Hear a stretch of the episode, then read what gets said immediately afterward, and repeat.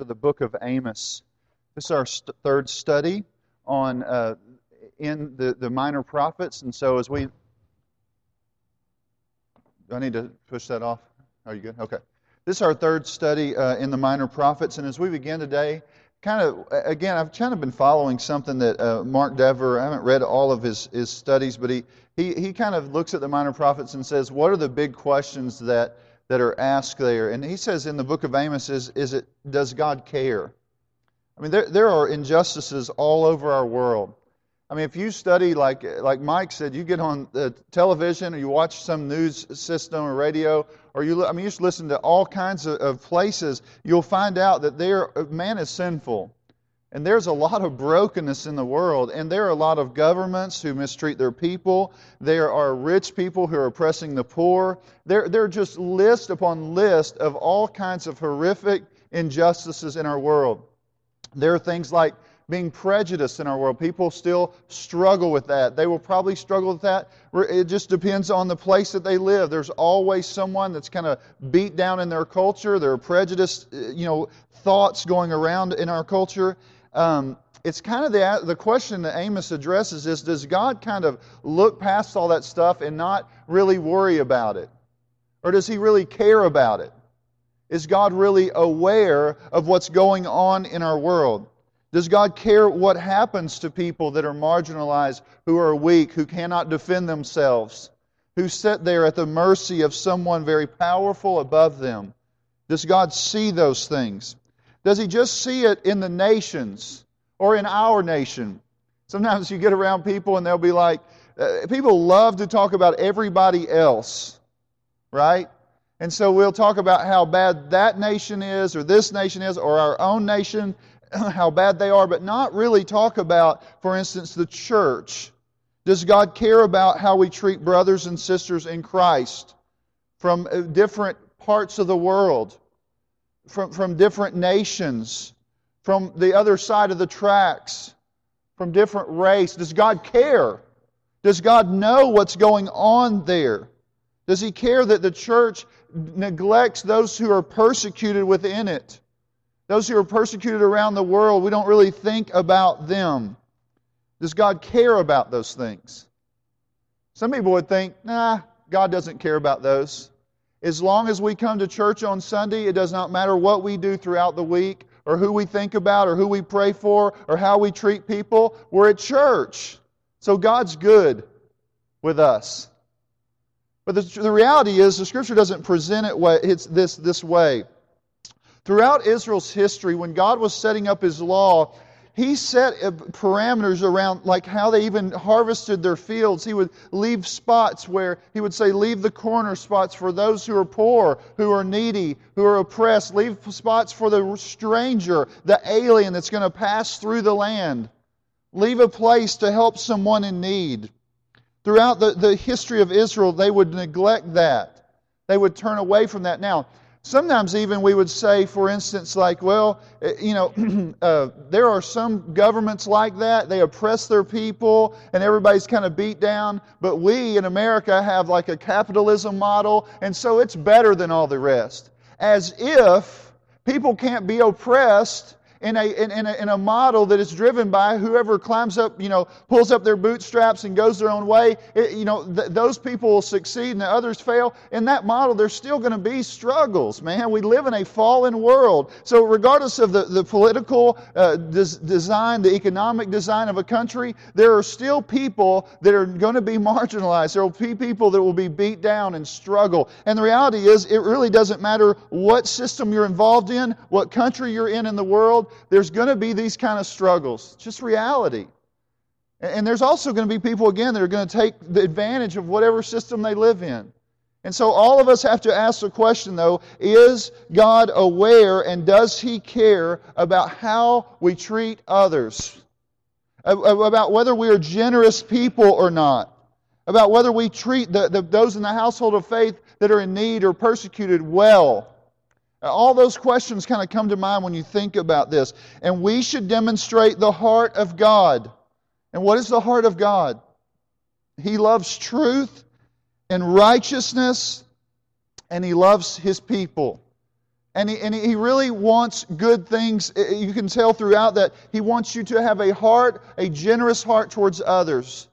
And really, if you were to think about the law of God, when we say, what is the law composed of? Love God and love people.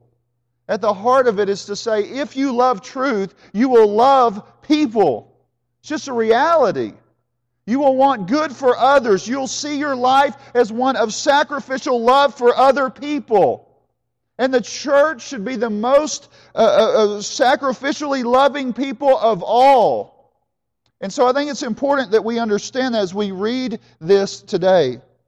So we're looking at the prophets again. It's a time where the kingdom's divided.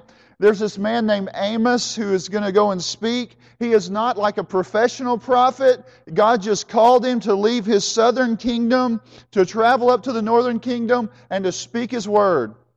And so that's just important that you understand that as we're kind of moving forward. It's around the 8th century. It's before this northern kingdom is going to have some people invade it and drag everybody out. And so this is kind of the time, and he's going to speak to them. Now, Amos is one of those books that's more structured, and it's cool because there's phrases. So if you're writing stuff down, chapter 1 and 2, there are 8 judgments against the nation, or nations, including Israel, it will be judged. Chapters 3 through 6, there are 5 prophetic words. It'll say, hear this word, hear this word, hear this word. And then there will be another phrase that will come out there, and we'll look at that. And then chapters 7 through 9, verse 10, there are 5 prophetic visions, if you will. Like there's going to be these visions that God's going to give him. And then the last part, just like the last few verses, there's going to be a promise of blessing and renewal. Because all this is going to be tied to judgment. Amos is one of those books that you're just like, man, there's not a lot of hope there until the very end. It's like setting the stage all the way along, and you're just like, wow, everything's horrible, judgment's coming. But then at the end, it's like this little light that flickers to show you that that's not the whole story. So God is angry at His people because they've become very rich, and they're oppressing their own kinsmen, and they're despising the righteous and His Word. So there's 2 things going on there. One is, as you look at this, is that these people that have become very wealthy, the nation has, they're doing it by trampling on the poor, and then at the same time in this passage, they're neglecting the righteous who are calling them to repent and walk in God's ways. So those 2 things are kind of going on. You'll see it throughout this study. Chapter 1, verse 1. You see it's in the 8th century, but I want you to turn to chapter 7 real quick. Chapter 7 and verse 10. And I'm just going to scan that, but I'm not going to read it. You're just going to kind of scan it as we move through. Amos, again, is that southern man. He comes in, he begins to speak to the northern kingdom. As he does, there's a priest there that tells the king, this land cannot handle the words of Amos. And they say, Amos, hit the road, Jack, and get your food in the south. Go back home and make your living there prophesying. Get out of this place. And so they kind of want to shut him up because they don't want to hear the words that he brings to them. And so he says, real famous, I'm not a prophet nor the son of the prophet, but God gave me this word, I'm going to speak to you. Now go back to chapter 1 and we'll start moving through. In chapter 1 verse 2, it begins with the Lord roaring. That's like a roar of judgment. I was hearing a guy talking about being over in Africa and hearing this lion roar. And there's something about it that just rocks everyone around. I mean, it's just hard to explain. It's hard to see it like in a video. I mean, it is so amazing. The Lord is roaring and He is about to speak like judgment on people. Now, so we're going to kind of keep moving through that. It says, there's a repeated phrase here, and you're going to see this. Thus says the Lord. Now look at that in chapters 1 and 2. Thus says the Lord, thus says the Lord, thus says the Lord. You'll also see, for 3 transgressions and for 4. That's another repeated phrase. If you had your pen and you wanted to kind of see the way the structure is, you just underline those phrases and you'll see it. So for 3 transgressions and for 4, it has the idea, transgression is sin. It has the idea of the fullness of their sin. It's almost as if these 3 transgressions, it's this recurring sins, but now we've gone beyond that. And to the 4th where there is no hope, these people have gone too far. They've rebelled too much. Now, notice what happens here in verses 3 through 5. These people threshed with teeth, meaning they pillaged and robbed and left desolate a people. So that verse 3 through 5 is going to deal with that. This Damascus is Syria. Now here's the thing. If we were to draw today like a map of Israel and the northern kingdom, it's almost like he's going to walk around the nation and all the nations around them, and he's going to go, boom, they're sinners. And he's going to go to the next one, they're sinners. And the next one, they're sinners. And all along the way, you're going to kind of see that. So this first happens up in Syria, and they see that, these people, and so they're listening. Amos is speaking this northern kingdom, and he's saying, listen, your enemy up in the north, God is going to judge. That's kind of how he do. Look in Gaza. They took captive whole communities and sold them. So Gaza is a place around the people of God who have done this. They went in, they took some people, and they drug them out, and they just sold them all into slavery. They keep going. In Tyre, delivered whole people to Edom and broke the covenant of brotherhood. They may have had some kind of covenantal relationship with someone, and then they come in and just destroy them. And they sell them to another group of people. Edom, he pursued his own brother with a sword and showed no compassion, and his anger raged continually. This idea of they're like savagely, their anger can never, it's almost like you see a dog who, like, I think of like blood drizzling down, and they attack something, and then they find the next thing and they attack it, and it never satisfies. There's never enough for them. Their anger just grows and grows and grows. Ammon here, we ripped open pregnant women in order to extend their borders. This is a picture of really, you know, you have the idea not only that they are like killing the babies in their mother's womb. They go in and they'll destroy anyone in their way so that there's not a new offspring coming up from this other nation and that they'll have power over them. But not only that, it's murder also of the woman. She's pregnant. They cut her open. They kill the baby and the woman. When you read that, does that not blow you away? What's going on? And all around Israel, all these rebels. Oh man, you just think in their hearts as they're watching this, you keep going, Moab demoralized the people by burning their king. It's a way of just really destroying just the whole heart of the nation. And as you look at those, these are sins of cruelty, oppression, slavery, and murder. And now here's the thing. What would you do?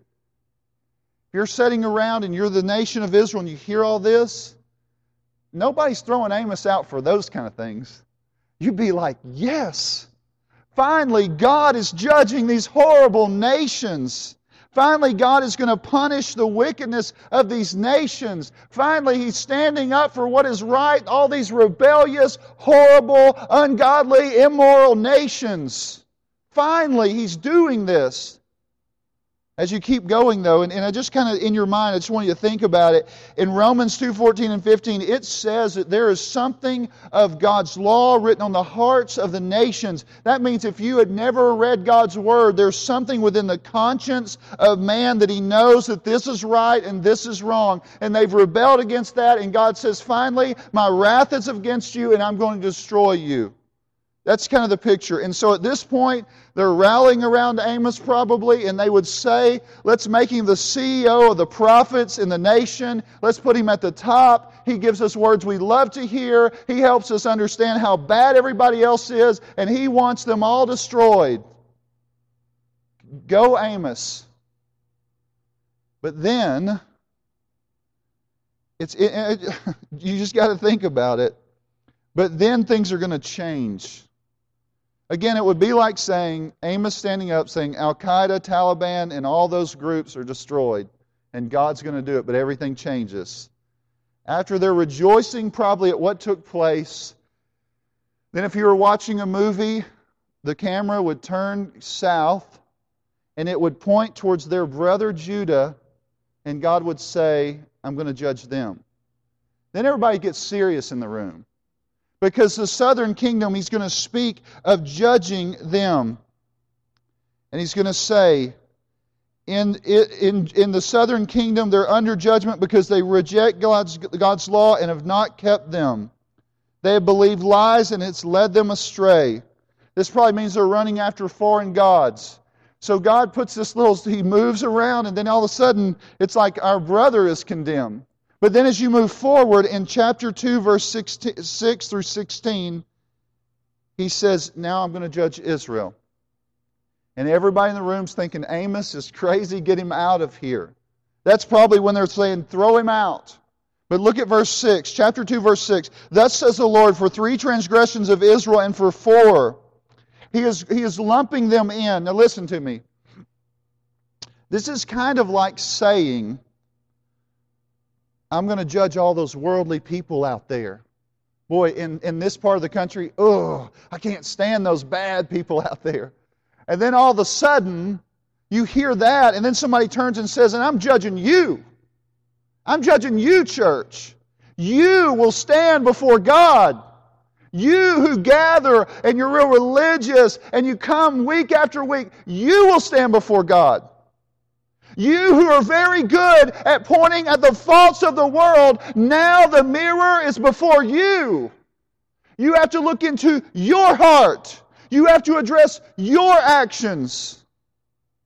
For 3 transgressions and for 4, I will not revoke punishment, because they sell the righteous for silver and the needy for a pair of sandals. Those who trample the head of the poor into the dust of the earth and turn aside the way of the afflicted. A man and his father go into the same girl, so that my holy name is profaned.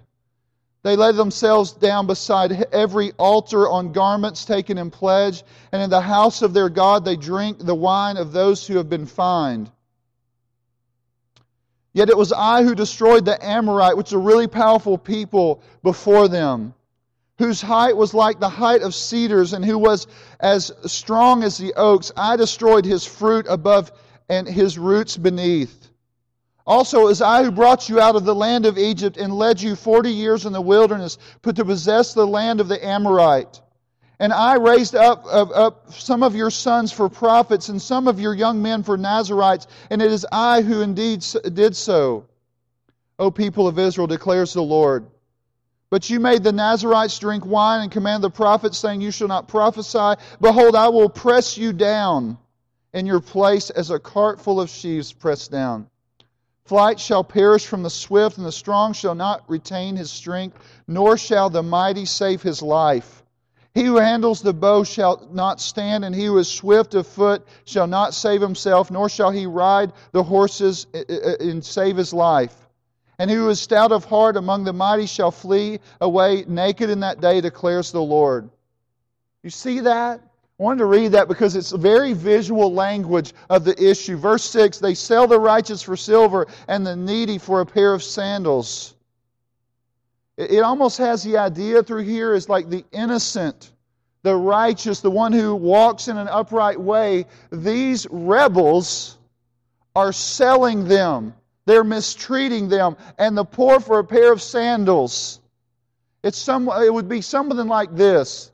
You had someone working for you, and you went out and you said, for instance, I was thinking about somebody, because people are right now, the yards are being mowed all the time, and someone comes in and they do like plant flowers for you, and somehow they end up destroying a flat of flowers for $12. They're worth $12, and somehow they destroyed them. They trampled them, killed them, and so then you call up and you say, listen, this guy destroyed that $12 little bundle of flowers. I want him fired. And I want his family to starve. It's insane. That's insane. But that is normal. There are people who do this kind of thing.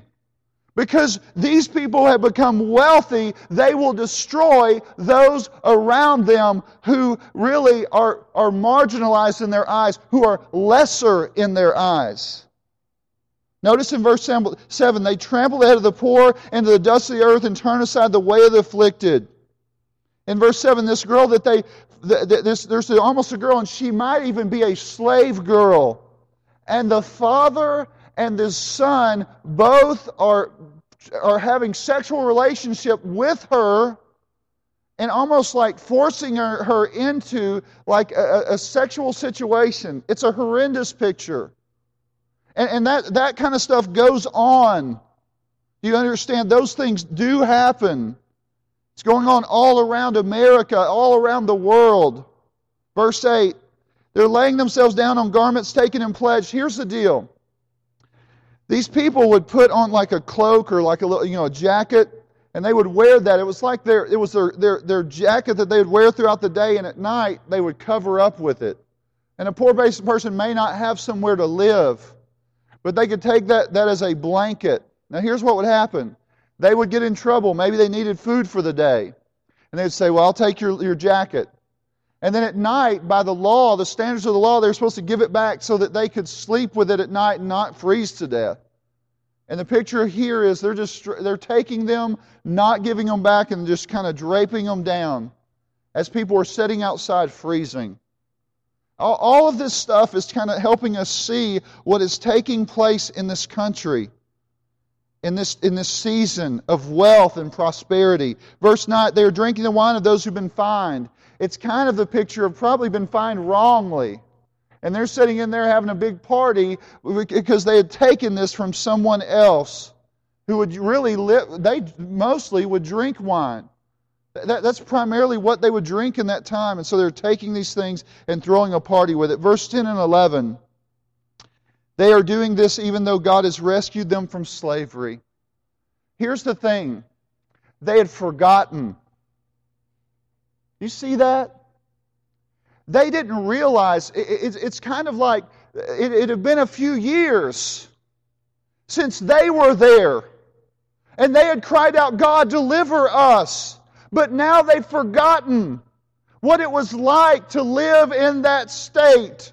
And they had become like their oppressors in Egypt. And God is saying, do you remember that? Do you remember what took place? Not only here, you'll see the spiritual leaders are silenced and forced to do things they were not to do. And when you see that in verse 10 here of verse 11, the Nazarite would take this vow for a season. Usually it was for a short season. And they wouldn't drink wine, and I believe they didn't cut their hair. Is that right? There are a list of kind of things that they did as a time of almost like, I guess you almost feel like fasting before the Lord almost. But they didn't do that all the time. But during that time, they would force them to drink wine. They forced them into that to break their commitments to God. And they may have done it by trying to starve them to death in other ways. There's just kind of this picture of a disregard, listen to me, to the marginalized poor and to the religious.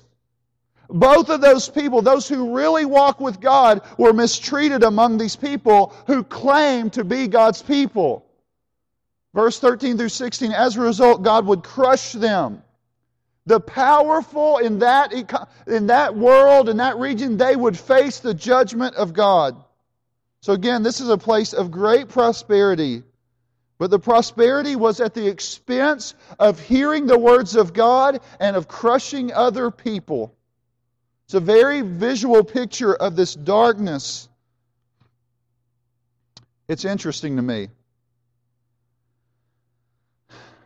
It's hard to believe that we as Christian people could neglect the spiritual. I mean, countless people who call themselves Christians, we could neglect those who physically, emotionally, mentally, or spiritually are struggling. And we could feel okay about it, maybe. But there are people all around who have great struggles. We could look them, just kind of cast them aside. Now, as we go forward, again, you see the judgment on the nations, the judgment on the people here. But look at chapters 3 through 6, and we'll kind of move through this a little quicker. He gives these words, hear this word, hear this word, hear this word. We see that moving through, and then there is woe to you, woe to you. It's like saying, woe is just like, this is like a heartbreaking picture, what you will face in the judgment of God. Now go to chapter 3, verse 7 and 8. Well, actually, look at chapter 3, verse 1 real quick. Notice here that God punishes them because He knew them. They had experienced more knowledge of God. They had experienced the grace of God. How much more should they be the people that act rightly towards others. But look at 3, 7, and 8. For the Lord God does nothing without revealing His secrets to His servants, the prophets. The lion has roared, who will not fear? The Lord has spoken, who cannot but prophesy? This idea here is this prophet. It's like God speaks and then He acts. He speaks and then He acts. And listen to me, if you're here this morning, you are hearing the words of God. When we read these passages, it is the Word of God to you. So that, listen, you understand that those who rebel against the Word of God, they will face what these people faced. The judgment of God. So you keep moving forward and look at chapter 4, verses 1 and 2. Hear this word, you cows of Bashan, who are on the mountains of Samaria, who oppress the poor, who crush the needy, who say to your husbands, bring that we may drink. The Lord God has sworn by His holiness that, behold, the days are coming upon you when they shall take you away with hooks, even the last of you with fish hooks. Now here's the idea. In this culture, and this is another kind of swap here, but the cows of Bashan had a really good place to dwell. They had a good place. Now what he's saying is, there are women in this culture, catch this, that are sitting back calling out to their husbands and saying, get me something to drink. And I don't care who you have to trample on to get it. Now, the idea here is that they are living a life of luxury. So they're saying, give me the finest wine, the greatest food, this, that, and the other, and just don't tell me about the bodies you've had to bury to do it. That's kind of the picture. I just want to be satisfied with every good thing. But don't tell me about those things done in the dark room.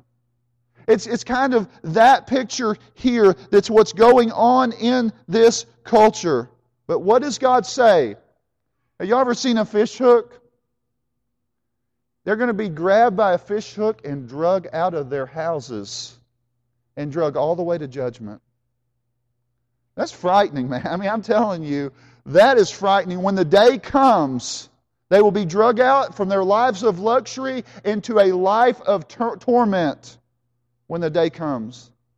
Because they did not care for those in need. They crushed them to indulge their passions and desires. Sometimes even among church people, this is a hard thing, man. I've thought about it a lot lately, but you could almost have this feeling that this church or any church could say, we want this. I heard a guy say not too long ago, we're building a spiritual oasis in the middle of the city. $130 million project to build a spiritual oasis. Beautiful building. While they're driving past the people that are starving. We're building the spiritual oasis. What a frightening thing to me. And as you move forward in that, you see that. It's almost like they're doing that. And you kind of, as you move through the text, you'll see. Chapter 4, verse 4, come to Bethel and transgress to Gilgal. These were places of worship. And multiply your transgressions. Bring your sacrifices every morning, your tithe every 3 days. The tithe they've received, the money that they received by crushing people, now they're giving back and making these beautiful pictures of worship. But what does God say? You keep bringing those. Offer a sacrifice of thanksgiving of that which is leavened, and proclaim free will offerings. Publish them, for so you love to do, O people of Israel, declares the Lord.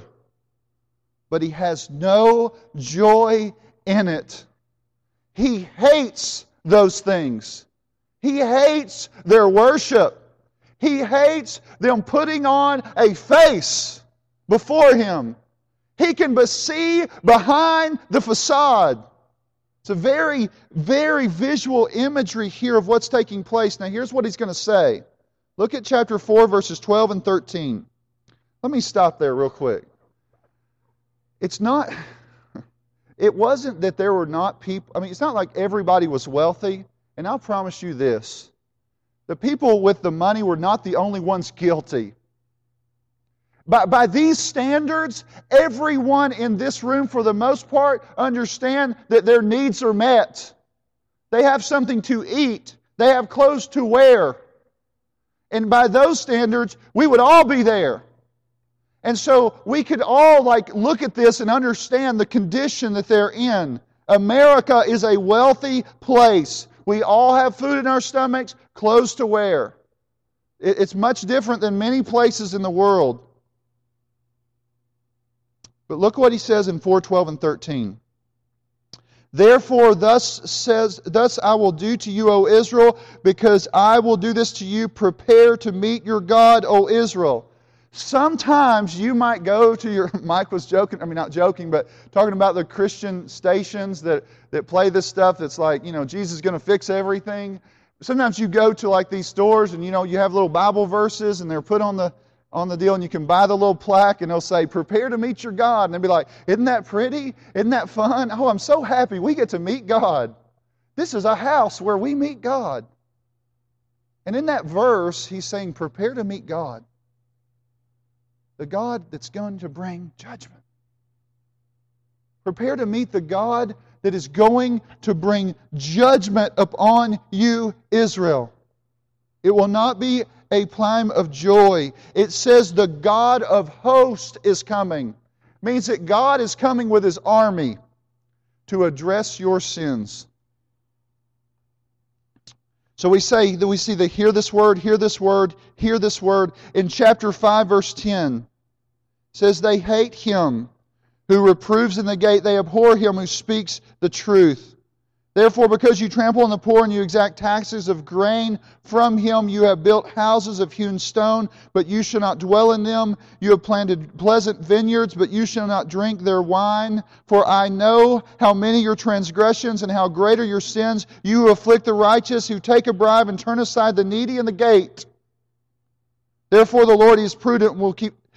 Therefore, he who is prudent will keep silent in such a time, for it is an evil time. Seek good and not evil, that you may live. And so the Lord, the God of hosts, will be with you, as you have said. Hate evil and love good, and establish justice in the gate. It may be that the Lord, the God of hosts, will be gracious to the remnant of Joseph. It may be that if some of you will turn away from your sin and your wickedness, that God will be gracious. Now, here's something interesting here.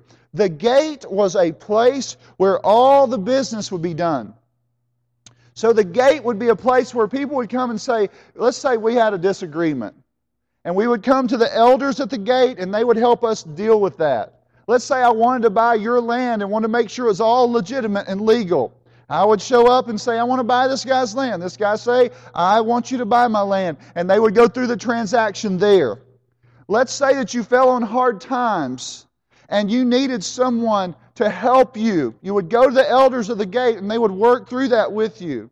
And let's say that you wanted to understand the truth of God and what it means to live upright and just. You would come to the gate and the elders would teach you those things and model that before you. But not here. It was a place of total an absolute rebellion against God and painful, horrible things towards others.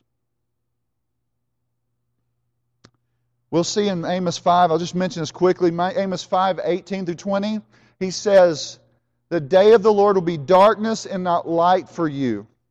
See, they were all waiting for the day of the Lord where He's going to judge the nations and set them up and wonderful day for them. But He's saying, for you, it will be darkness and not light. It will not be blessing, but it will be a curse. Keep moving here.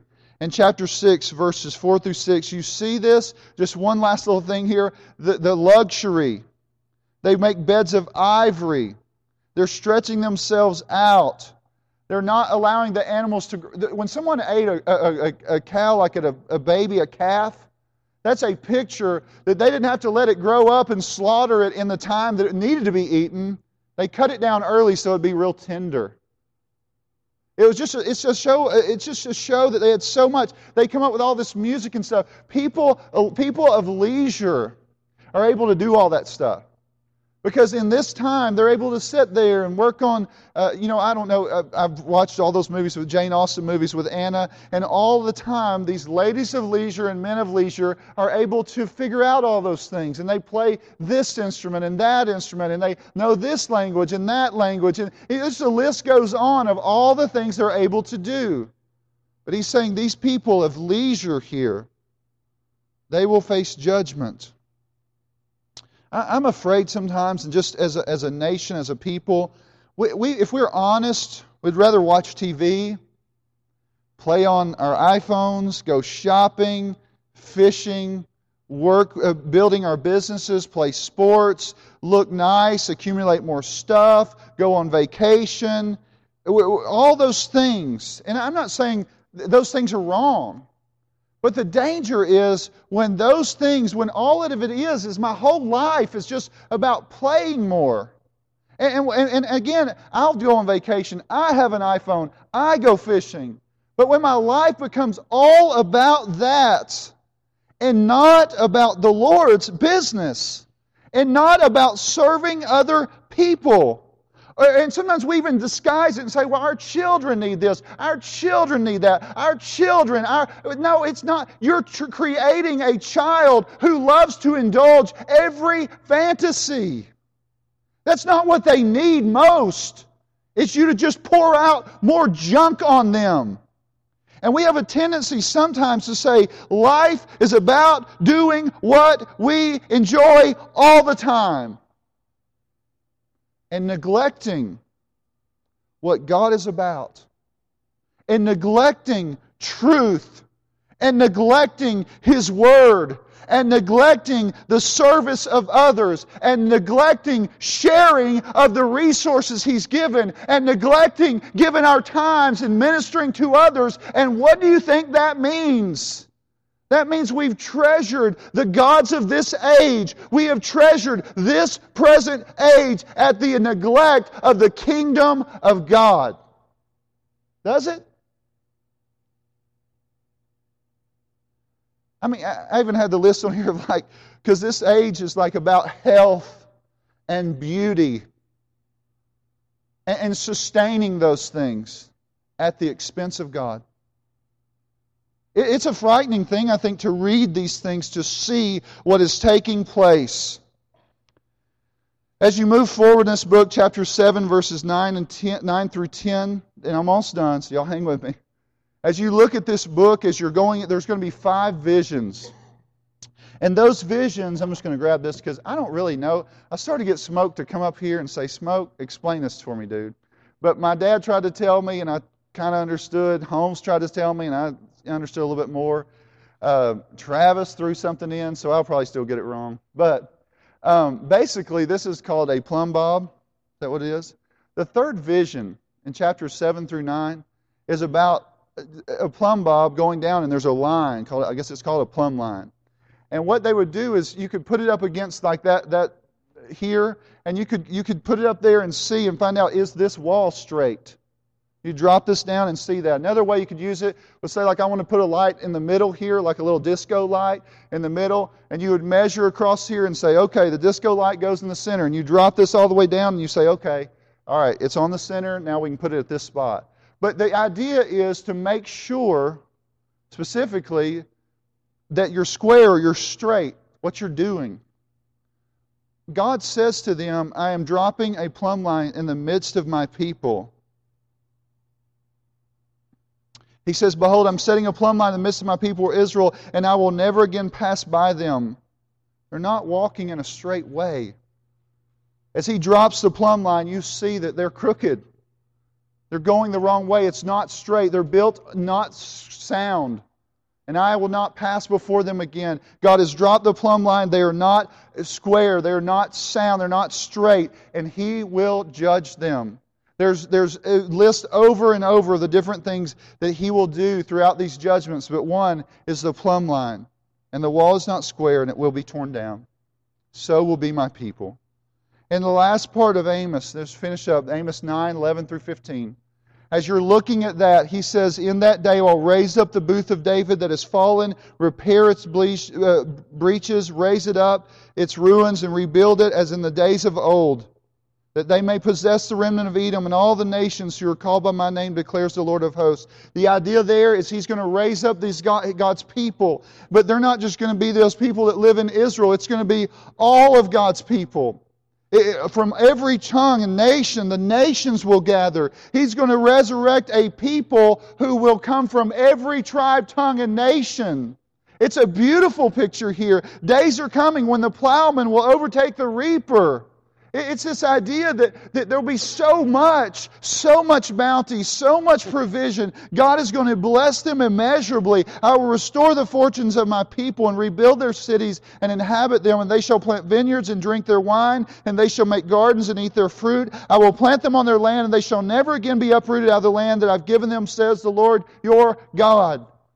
I really believe this is pointing to the future day where God is raising up His people. And right now He's doing that. And right now among us, there are some people probably that are lost. They're under the judgment of God, and they need to repent and believe the gospel and trust in the promises of God and enter into a relationship with Him, so that from every nation God's raising up His people, and one day His people will dwell in the new heavens and the new earth, and they will gather together and praise God and experience the blessing of God, and they'll walk in the ways of God.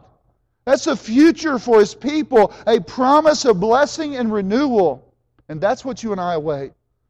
And that's what we long for. So the question is, what are the people that are going to enter into God's blessings? What do they look like? They are people who've recognized their sinful condition. They know that they have no hope, who are trusting in the only one who ever embodied what God's law commands us to, Jesus, who died on the cross, rose again, and really now is reconciling us to God through what He accomplished for us. And here's the picture here. And these people will embody His heart. Jesus said that over and over. If you love me, you'll keep my commandments. They'll love His word, and you will love my people. Just part of it. And so you see the evidence of the one who has experienced the grace of God. They've experienced it, and therefore they do good to those who are in need. They serve people, and they love the truth of God, and they want to obey it. If you're not there yet, you listen today. Because Amos says, there are days coming. There will be days, declares the Lord, when I will send a famine on the land. It's not a famine for bread or a thirst for water, but rather for hearing the words of the Lord. There is coming a day, listen to me, I don't know when it is, but there is coming a day where you'll never be able to hear the truth of God. There's coming a day where the truth of God, there's a silence that comes across the people of God. But for you today, I would just say to you practically, hear the word of the Lord, repent of your sin, trust in Christ, and follow Him. Because there's coming a day where there'll be no chance to repent. Let's pray. Father, we thank You for Your word. We ask that You would give us grace today to understand, to comprehend Your word, to believe Your promises, to turn away from our sin. Lord, we are a crooked people needing to be made straight by the work of Christ. God, we want to be faithful to You by Your power, by Your grace, for Your glory. We want to be faithful. And I just pray today that we would do so. We would turn away from our sin and walk in righteousness. For those who have never heard, let them hear today by Your Spirit. We ask that You would turn their hearts to obedience and faith. In Christ's name, amen. Stand